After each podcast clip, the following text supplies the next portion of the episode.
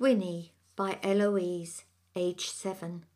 A Whiz Fizz Festival short story. Your narrator is Yvonne Clemenson. Every day when I wake up, I go downstairs and help Winnie out of her crate, and her adorable eyes look up to me. I look down at her and smile. We sit down on the sofa together, Winnie gently licking my hand, her soft tongue touching me gently. I give her strokes on her silky soft fur. Winnie wasn't only special to me because of that. She was also lovable, cute, and clever. After we eat our breakfast, I get dressed and go into the garden and throw a ball for her.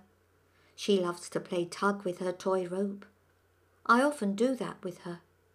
I play fetch with her, tug with her, and play with her in the garden.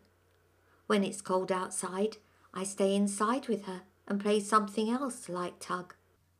After we eat our dinner, I give her a big hug and say good night and walk upstairs and go to bed with dreams of her.